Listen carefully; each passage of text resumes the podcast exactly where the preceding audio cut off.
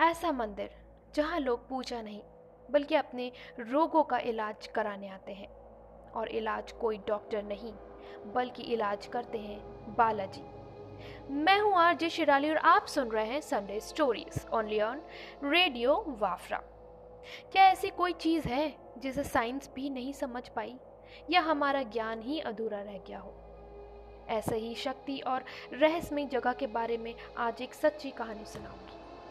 जी हाँ मैं बात कर रही हूँ मेहदीपुर बालाजी की, जो राजस्थान के दौसा ज़िले के पास दो पहाड़ियों के बीच बसा है। मेहदीपुर बालाजी का मंदिर। यह मंदिर के डॉक्टर हैं हनुमान जी।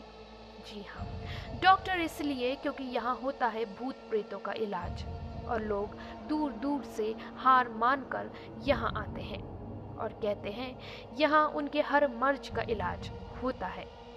जैसे किसी का मिर्गी का कोई प्रॉब्लम हो, या भूत लगे हो, या कई अलौकिक शक्तियों का इलाज यहाँ पर होता है।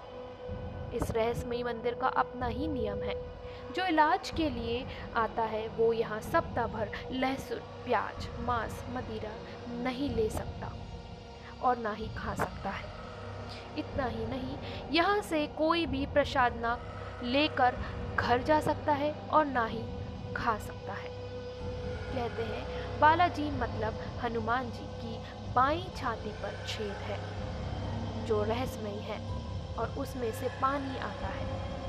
वहाँ के लोग बालाजी का उसे पसीना कहते हैं। यहाँ का एक अजीब नियम है। लौटते वक्त अर्जी का प्रसाद लेते हैं, जिन्हें अपने पीछे फेंकना होता है।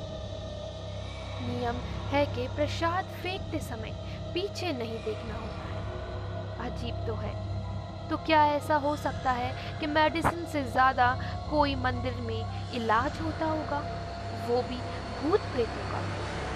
तो चाहिए मैं भी कुर्बानत और देखिए प्रसादों का अनोखा नियम, मगर डर के।